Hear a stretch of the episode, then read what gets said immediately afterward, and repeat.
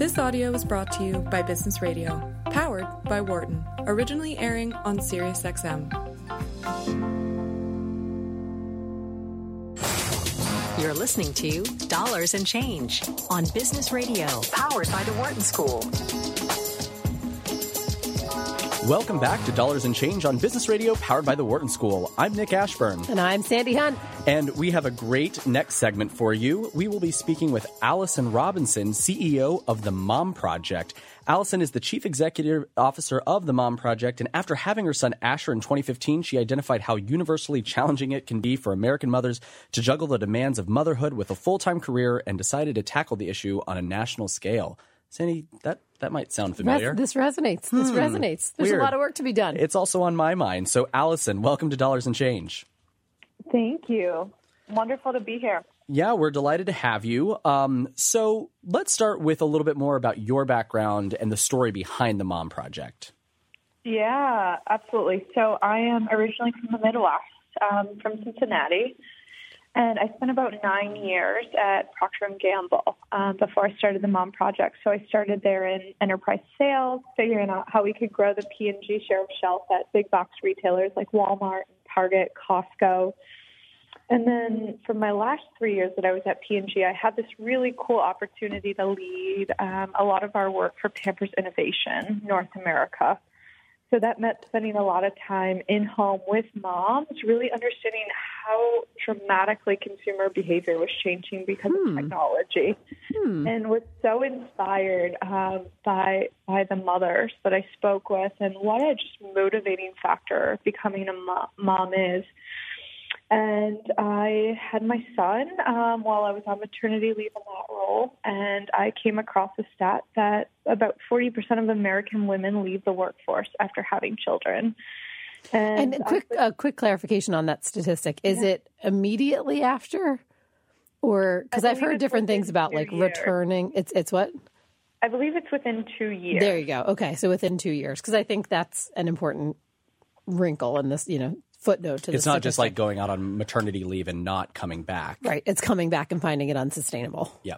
Absolutely. Absolutely. Exactly. It doesn't always happen right away. Um, and I felt like, you know, that was really a problem we're solving. Um, so I left my job uh, to launch the Mom Project and have been working on it full time since the beginning of 2016. So we've been in market uh, just over three years. So before we jump into what the Mom Project does, because it looks like you've got sort of four pillars of activity, what what are you hoping to change? Is the goal keeping moms in the workplace? Is the goal giving moms what they want, whatever that might be? Is the goal healthier kids, moms? Like, what's the the end game for your the statistics you want to change? Yeah, so our mission is to build a better workplace for women and mothers okay. and the businesses they support. Um, you know, I think if we can retain more women in the workforce by finding opportunities that align with their personal and family priorities, like that's sort of the paramount goal that, that we're tackling. So it's interesting, Sandi. You know, the goal that um, Allison just described for the Mom Project mm-hmm. is sort of. Sim- I, I, think there's a lot of similarities between the research we've done and what makes a good employer for women. Yes. So we we launched a report last year called Four for Women, F O U R, because there are four key dimensions that we found.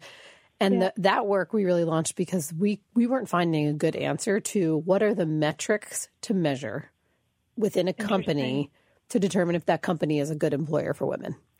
And we were seeing a lot of conversation around inputs. Is there a lactation suite? Well, you know, does that make a company a good employer for women?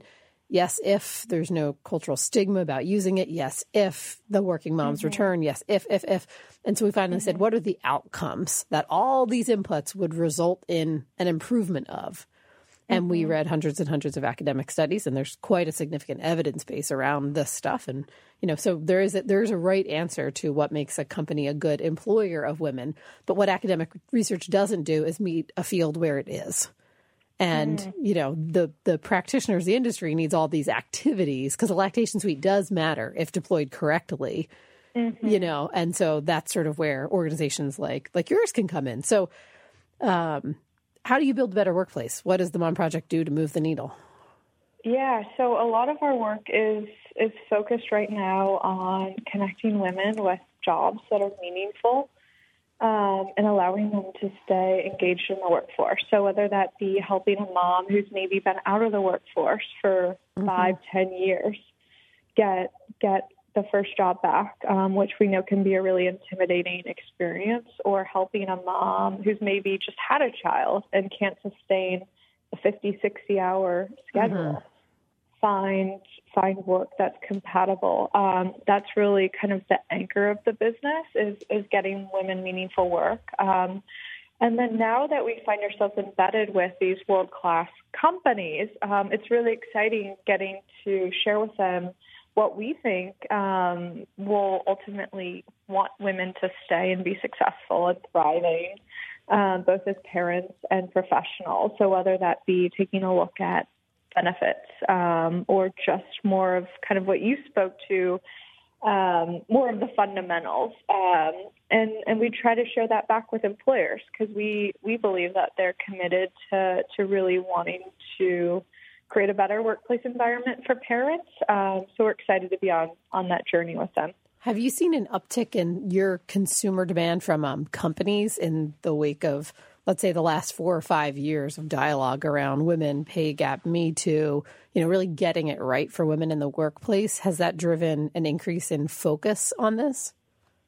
Yeah, absolutely. Um, we've been floored at how many companies of all sizes have reached out wanting to partner with us um, and hire moms. So it's been it's been really exciting, and certainly I think it's something that a lot of people are very mindful of. And we often say we've seen the support for diversity, inclusion, and support for working families really migrate from being kind of just a a social topic to now a business imperative. Um, and, and so this is something that I'll join you.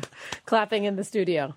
Yeah, that even now CEOs are looking at um, and measuring themselves against. So it's been, you know, I feel like our timing's been been really great. Mm-hmm, mm-hmm. Yeah, you, you caught a wave, an important one. So I'm trying to wrap my own head around some of these things, given the work that we've done and the, the work that you're doing. So um, one of the things with Four for Women, I guess, is the framework itself. It's pay, health, health representation, representation, and, and satisfaction. satisfaction. Yeah. So, and then there are metrics underneath that. That mm-hmm. you know, I could imagine the Mom Project sort of taking the report and saying, "Here's something that we believe um, can move the needle and improve the lives of your you know mm-hmm. female employers mm-hmm. and likely your your male employees too." Mm-hmm. Yeah. Um, mm-hmm. but also thinking about like what keeps women in the workforce and you know invites them back into the workforce. Mm-hmm. That seems like something I don't know if our our research charter touches on that, but I'm I'm just looking at some of the stats um, or the work that you've done, Allison, and um, mm-hmm. you know lack of affordable or lack of quality affordable care mm-hmm. is a, is something that seems like um, moms are have a real struggle balancing. So talk through some of those dynamics too. Yeah, absolutely. We we find that the high cost and the scarcity of high quality childcare is a major impediment uh, to moms being able to to stay or get back in the workforce. Um, that's a challenge that many face. Um, I often say, you know, you can't look at childcare in a one, two, three year view. It's really got to be an investment um, because often the, the math won't break in your favor. In yeah, I am a big fan of. Uh, there's a, an author named Laura Vanderkam who does time management uh, studies, and she um, she talks about you know women don't talk about their grad school. In you know you have to think about it like grad school. It's an investment in your earning right. potential and your career versus just yeah. like a cash bleed. But there, you know, Absolutely. but there's, but there's also yeah. there's a you know a number of great grad schools. And you're right. Like if there's the absence of affordable quality daycare, you know, the market needs to respond to that because that's that then becomes a very tough decision for those parents to go back to work if they don't feel like their kid is safe or if they're losing an extraordinary amount of money because daycare is that much more expensive than the income. Sandi, are you saying that as a prospective parent, I should not look at daycare as a bleed because that's how it feels yeah, in a big way? It certainly feels that way, but it's an investment in your career, and yeah. and you know it's one of the mm-hmm. reasons. and the many reasons we focus on, you know, helping to close the pay gap is because if someone stays home with the kids, it's often economically going to be the person who's making less in the partnership because mm-hmm. the economics of that work out. That is typically the woman in this country and most places around the world.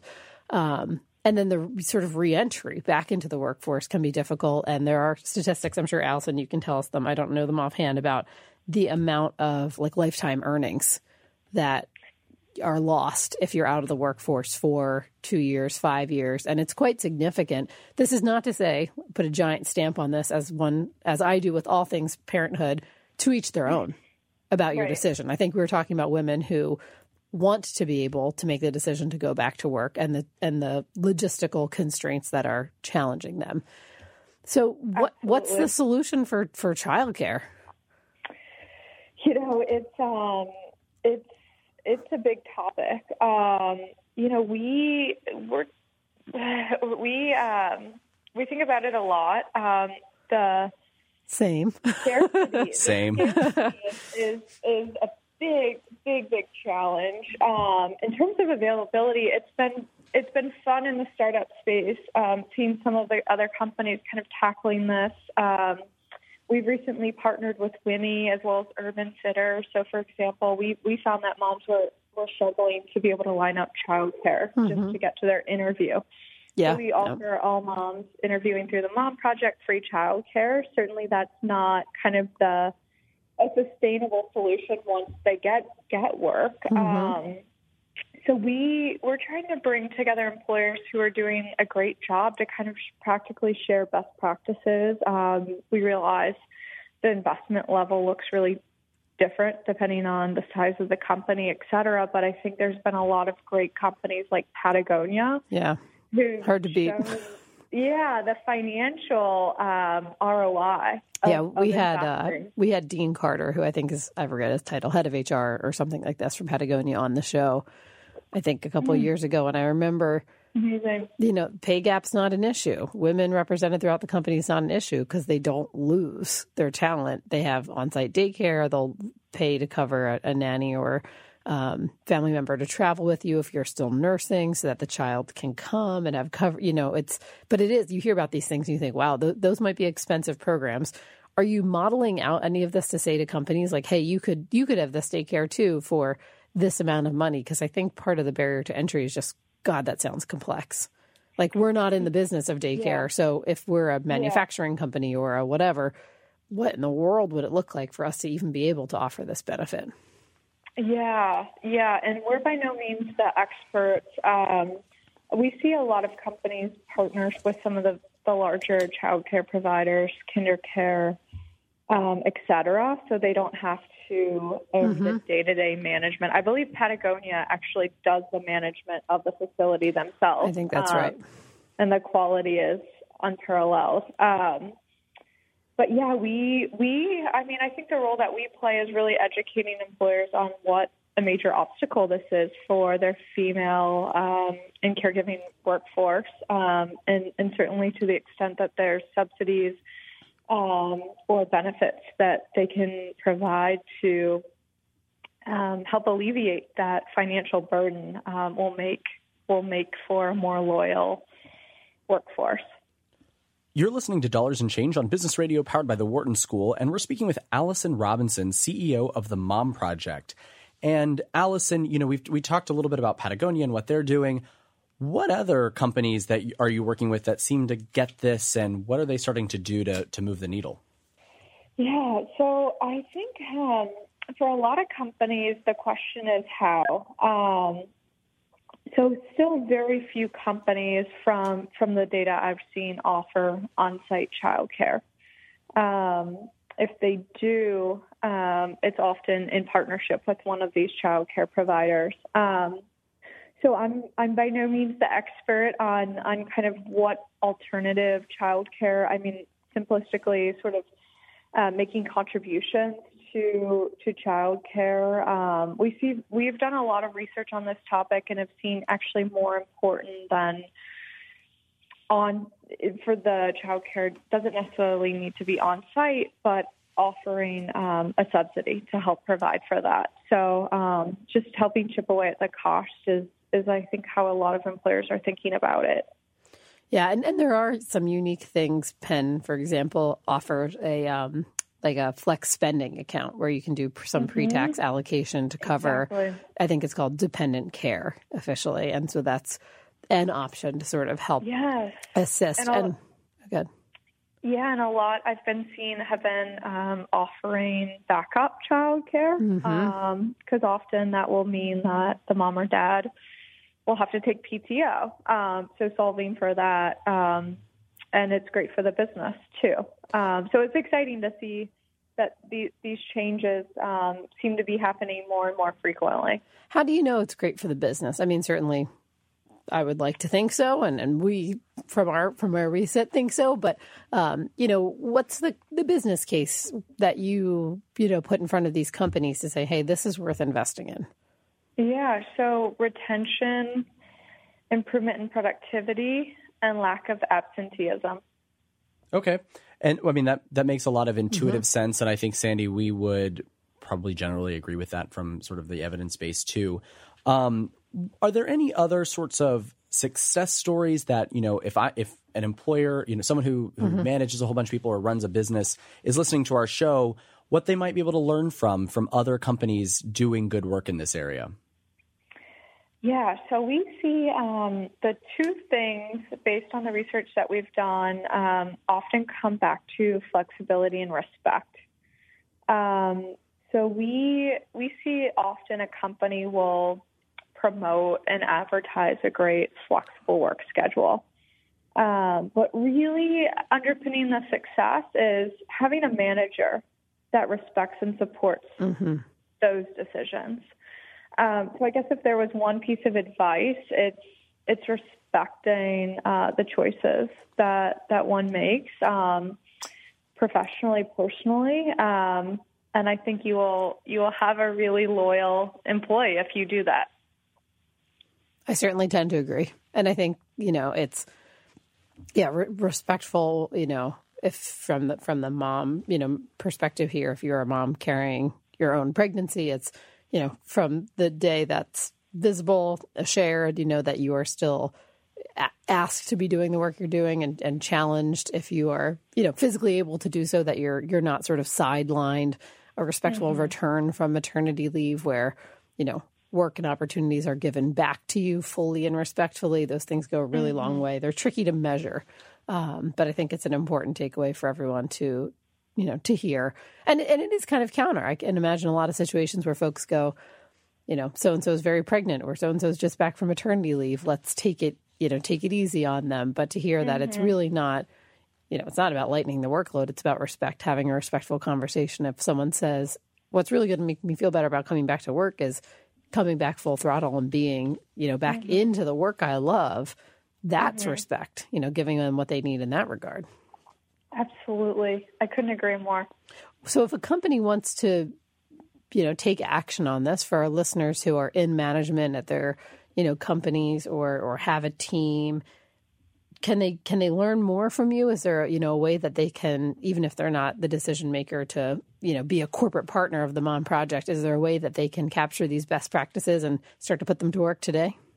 Yeah, absolutely. Um, we're publishing a lot of insights around these topics, whether they be childcare um, or just what are the most important considerations for women and moms in the workplace. Um, so you can find those on our site at momproject.com. Um, and yeah, absolutely. Um, I think so much power comes from just people who are passionate about this and being that that change. Um, so, and let us know if we can be helpful. We're building out our resources um, every day. So, reach out to us if we can be helpful in, in your initiative. That's great. Well, thank you so much for joining us. We've been speaking with Allison Robinson, CEO of the Mom Project. Thanks so much for joining us, Allison. Thanks for having me. It's been a pleasure. You bet. So, Sandy, that was, you know, again, it's sort of near and dear to our hearts. You know, you are a parent, I am a prospective parent, and I can tell you, um, you know, we both, I think, and I'll, I won't speak for both of us, but I think we both appreciate some flexibility in our work schedule Oh, that yes. we're able to take on, you know, family emergencies Absolutely. or whatever that might be Game changer. and I, you know, I'm in the process of researching daycares and and all of that, and you know, I just know to her to to I think Allison's point that we are able to focus on our jobs a little more when we're not stressed about oh, oh my god yeah. if, if, an emergency comes up what are we going to do i mean because that will be stressful in and of itself but Sure. then on top of it like how do i tell my boss how do i manage this Mm-hmm. like my productivity certainly will go up Yeah, I mean, um, we were having a conversation with a, a thought leader in the space about elder care. I remember this a, a mm-hmm. few months ago, and he was saying they they're seeing, and I don't know if this was research or, or anecdotal, you know, that folks when they're distracted with this heavy emotional stress. They don't show up at work as fully. They may come, but they're distracted. They've got, you know, they're they're trying to tackle ten different things. And I feel like it's this, you know the same way with childcare. If you are not comfortable with the child care. I mean, that is a very difficult decision for a parent to have to make. And comfortable is not a, an on off situation, it's a spectrum of he seemed really fussy today. She was really clingy. And I, you know, I saw that the helper wasn't in there today. And I saw that kid had, was that pink eye? I mean, like there's all of this that you really want to have faith in, in strong, considerable childcare and also structurally. I mean, jobs in this country and this economy are often demanding more than the hours that a traditional daycare might provide. So Right. it comes, you know, with that sort of do you have to stack? Do you have to find multiple, you know, situations? Do you have to leave to catch trains? I mean, it, it definitely adds an element of um, complexity. Well, and you know, so I was just home in Kansas with with my mom, Mm-hmm. uh, and I was, you know, and my dad. But I am struck, you know, that you know our my in laws are regional; they're not here. But just sort of how maybe it's somewhat new with our generation or the generation before us that like we've left our like Yes. communities Yeah. Mm-hmm. more so than you know maybe Ever before. Mm-hmm. ha- ever before in the way that we don't have that it takes a village you know that's in that built in support network so Mm-hmm. like i can tell you know i'll tell you and our listeners right now that as i look for childcare because you know we don't know when we're going to get that call Mm-hmm. that like it has to be lined up now Right. that um there's not a lot of other options. Like I think Yeah. grandma and grandma will be there at our need for a while, you know, early days, but like they're not a five minute drive down the road. Right. Yep. They're And- uh, three hours or a three hour plane ride. Yeah, and I think a lot. I think a lot of people are facing that because you're right, and I'm sure we could have an economist to talk on about why this is happening and people, you know, moving to to be at better jobs and you know the economics of, of being able to afford where your parents lived and et cetera, et cetera. But um, yeah, it, it really does take a village. I think that's a, a very, very, very accurate statement of parenthood. And I think what we maybe are starting to see happen are some of these more flexible gig economy type situations or communities um, where the working parents are sort of assisting one another. Um, but it's, I mean, it's a very, very important topic. It's certainly near and dear to our hearts coming off the Four for Women research because if the if a decision has to be made that a parent isn't going to work to cover childcare, economics do typically dictate that that's going to be the woman, and this does perpetuate a lot of these gaps. And again, to each their own. You want to stay home, rock on. I mean, I love I love the Leslie Knope quote. You know, if you want to stay home, stay home. If you want to bake pies, bake pies. If you want to work, work. Do all, do none. Just be a good human. That's my philosophy. But the the real is here for women who want to, for parents who want to, and the you know the systems in place just don't support it. Right. And and you know, I was I, I, when I was home, I was talking to a couple of friends when when we were playing with their children. It was so much fun. But thinking about the the trade off. I mean, I'm I'm, look, I'm looking at the chart that we got from the Mom Project, where um, there is a significant desire to be at home or FOMO, fear of missing out of children or you know on children's experiences while they're at work. And so we're not talking about like oh like any judgment there. It's just like Mm-hmm. Right, right, right. I, I don't want to miss my children's milestones. But if I have an economic decision to make, Yep. you know, am I, you know, will childcare add up more than what I might be making? Yeah, and turnover is so expensive for companies that this this should be a pressing question for that business case. Um, I'm reminded of the shoe production company in Texas we talked to, who uh, it's a factory. They could make shoes really whatever hours, hours of the day they wanted to. It's not a storefront, and they their factory is open from seven to three, and they have a very you know heavy uh, you know workforce that's female heavy for especially for the manufacturing industry. And a lot of the reason is that is a great schedule for a working parent. And they're like, why would why does it matter to us if we're nine to five? Right. You know? And so businesses can look for ways to be flexible. that don't cost them anything and may earn them tremendous employee loyalty. I know the days I have to say, Cheryl, you know, I, am going to be in an hour late. I've got, you know, an appointment or whatever. She's getting that hour back plus in loyalty and hustle oh, and, yeah. you know, just gratitude for that. But I recognize what a luxury position that is that we have laptops to work on and that our, our sort of jobs right. and our culture allow really, that. We're really fortunate in yeah. that regard. Well, uh, thank you all so much for joining us. If you have a question about something you heard on today's show, email us businessradio at SiriusXM.com and be sure to follow our show on Twitter at BizRadio132 and at Wharton Social or at Nashburn. That's my Twitter handle. Once again, special thank you to Matt Onek, President and CEO of Mission Investors Exchange, and Allison Robinson, CEO of the Mom Project. I'm Nick Ashburn with Sandi Hunt. This is Dollars and Change on Business Radio, powered by the Wharton School on SiriusXM 132. More guest interviews, check out our Wharton Business Radio Highlights podcast on iTunes and Google Play.